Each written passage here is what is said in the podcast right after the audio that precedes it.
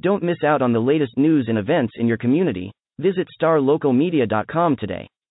Sign up for our newsletter and stay informed on all the latest stories affecting your neighborhood. And if you're a local business owner, let us help you reach your target audience with our effective advertising solutions. Visit starlocalmedia.com and take the first step towards staying connected to your community. Hey there, folks. This is Matt Welch, sports editor with Star Local Media, and thank you for checking out this rapid reaction edition of the Star Local Media High School Sports Podcast. Let's recap my game from Friday night with District 9 6A back in action. I was uh, out at Kimbrough Stadium out in Murphy, my first trip to Kimbrough this season. Feels like it's been long overdue um, to watch Plano East, a team we're getting to see for the first time all season, in a matchup against Allen.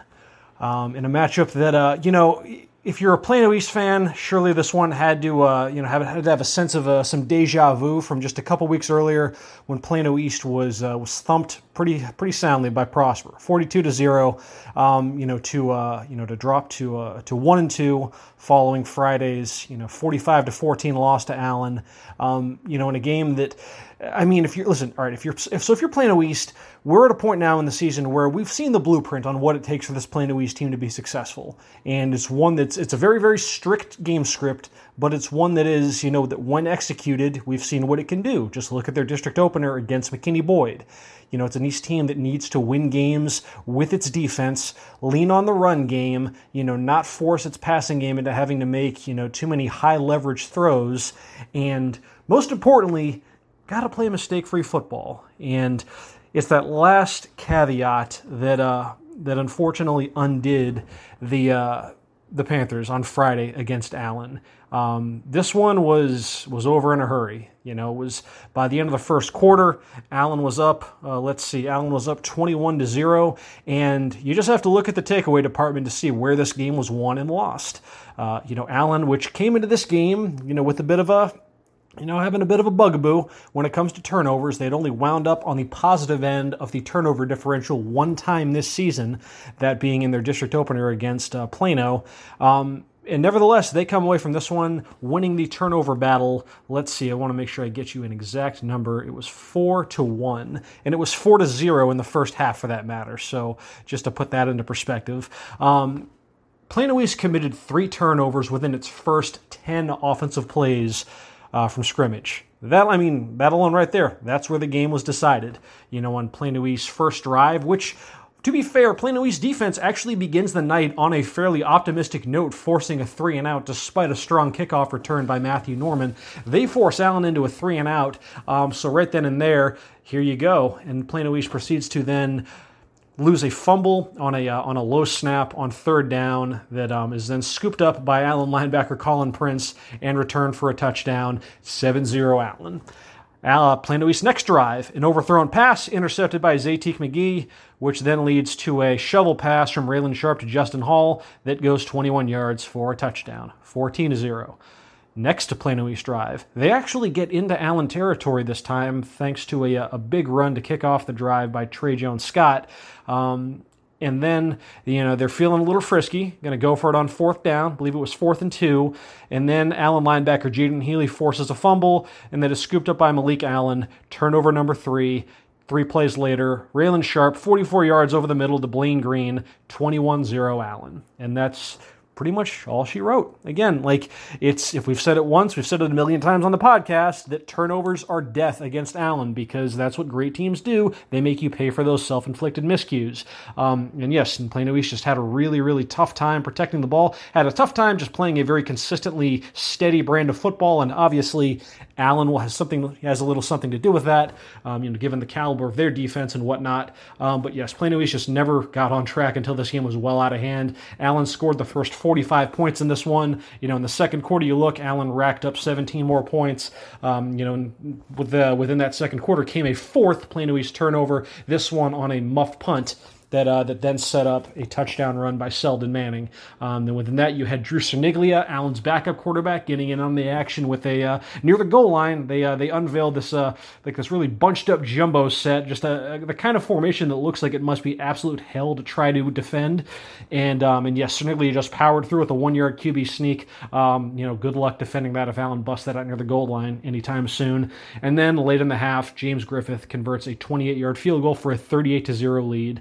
Allen began funneling in the backups fairly early into the third quarter, and even then, they still found the end zone. Jalen Jenkins' 10 yard touchdown run. Plano East finally got things going in the fourth quarter. Again, when the contest was well out of reach, 45 to 0.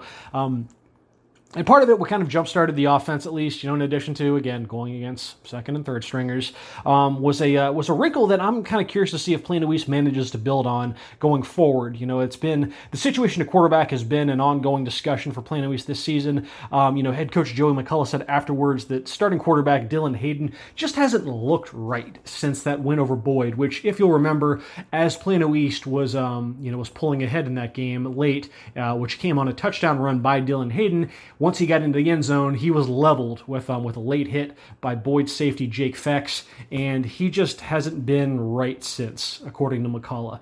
And you know, as a result, you know they uh, they decided to just again the game was already out of hand, so they just called the dogs off and started funneling in um, some backups of their own, including. Um, putting Harrison Record, one of their uh, their leading wide receiver, and giving him some snaps at quarterback. Now, it wasn't totally out of the uh, out of the blue. Record took snaps at quarterback during the spring, so he's still you know plenty familiar with the position. Plus, coupled with Plano being a little bit beat up elsewhere within the depth chart, they just decided to unload a uh, kind of a, a, different schematic wrinkle that I'm kind of curious to see if they can build on going forward. Just because with Record at quarterback, he was more of a traditional option based quarterback, and he has that speed from the wide receiver position that certainly adds a different element to that Plano East offense. You know, and head coach McCullough said afterwards, you know, that that's something that they'll definitely keep in their back pocket down the road, um, just as maybe a change of pace sort of approach, um, you know, behind center. But, um, you know, just maybe at least something for Plano East to build on late um, as they now uh, look to try to shake this one off because, again, it's you know what you're going to get at this point in the season when you draw Prosper and Allen in back to back district games. And even though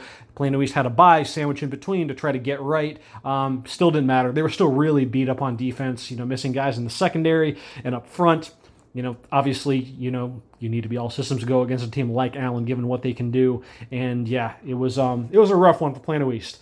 Um, you know, Allen's defense looked the part once again. They hold Plano East to just 138 yards of offense, including only six yards through the air on a combined three of 10 passing for the Panthers not their finest work through the air. Um, on the ground, they get some good stuff late um, between Trey Jones Scott and David Johnson. They total 132 yards on the ground. Um, and then let's see, for Allen, you had them totaling 406 yards of offense. They balanced that between 227 passing, 179 rushing. Uh, Raylan Sharp was front and center. He had a big half. He had um, 180 yards of offense by himself in the first half and a couple touchdowns.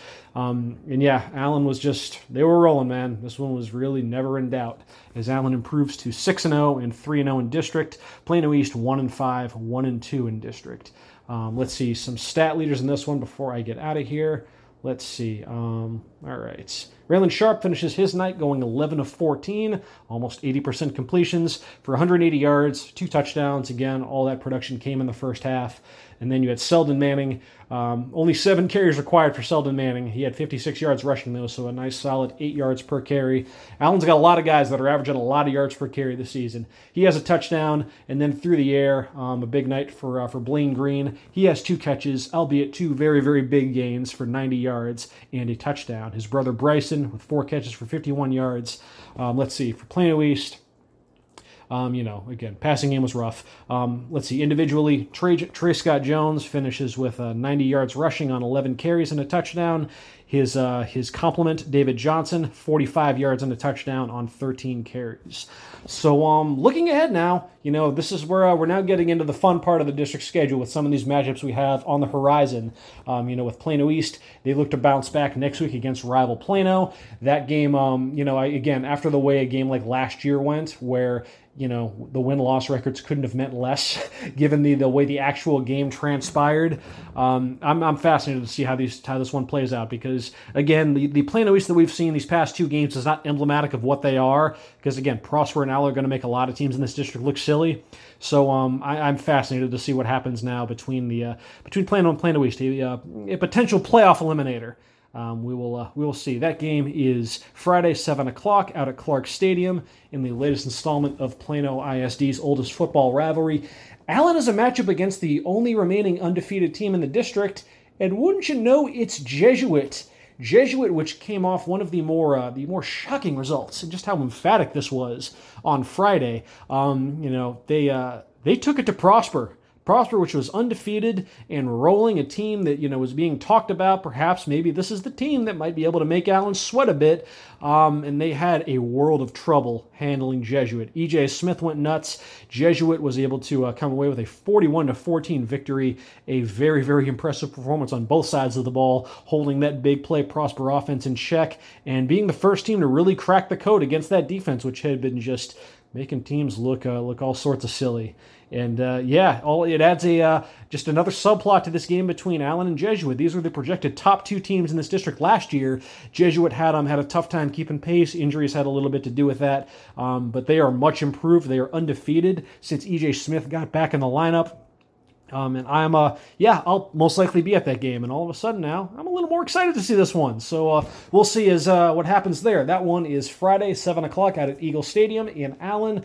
And that'll do it, folks. That's all I've got for this. Uh, appreciate y'all for checking this out. You can check out my game story on our website at starlocalmedia.com. We'll have some video highlights to accompany that at some point this weekend. Folks, enjoy your weekend, and I will talk to y'all later. Looking to hire top talent in your community? Look no further than starlocaljobs.com. Our platform is specifically designed to connect local employers with qualified candidates in their area. With starlocaljobs.com, you can easily post job listings tailored to your specific needs and requirements. Our platform is user-friendly and offers a wide range of options to help you find the perfect candidate for your open position.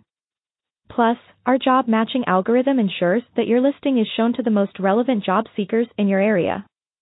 But that's not all. StarLocalJobs.com also offers a variety of resources to help you throughout the hiring process.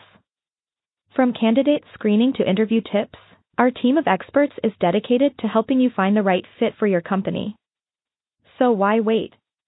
Join the thousands of satisfied employers who have found their ideal candidate through starlocaljobs.com.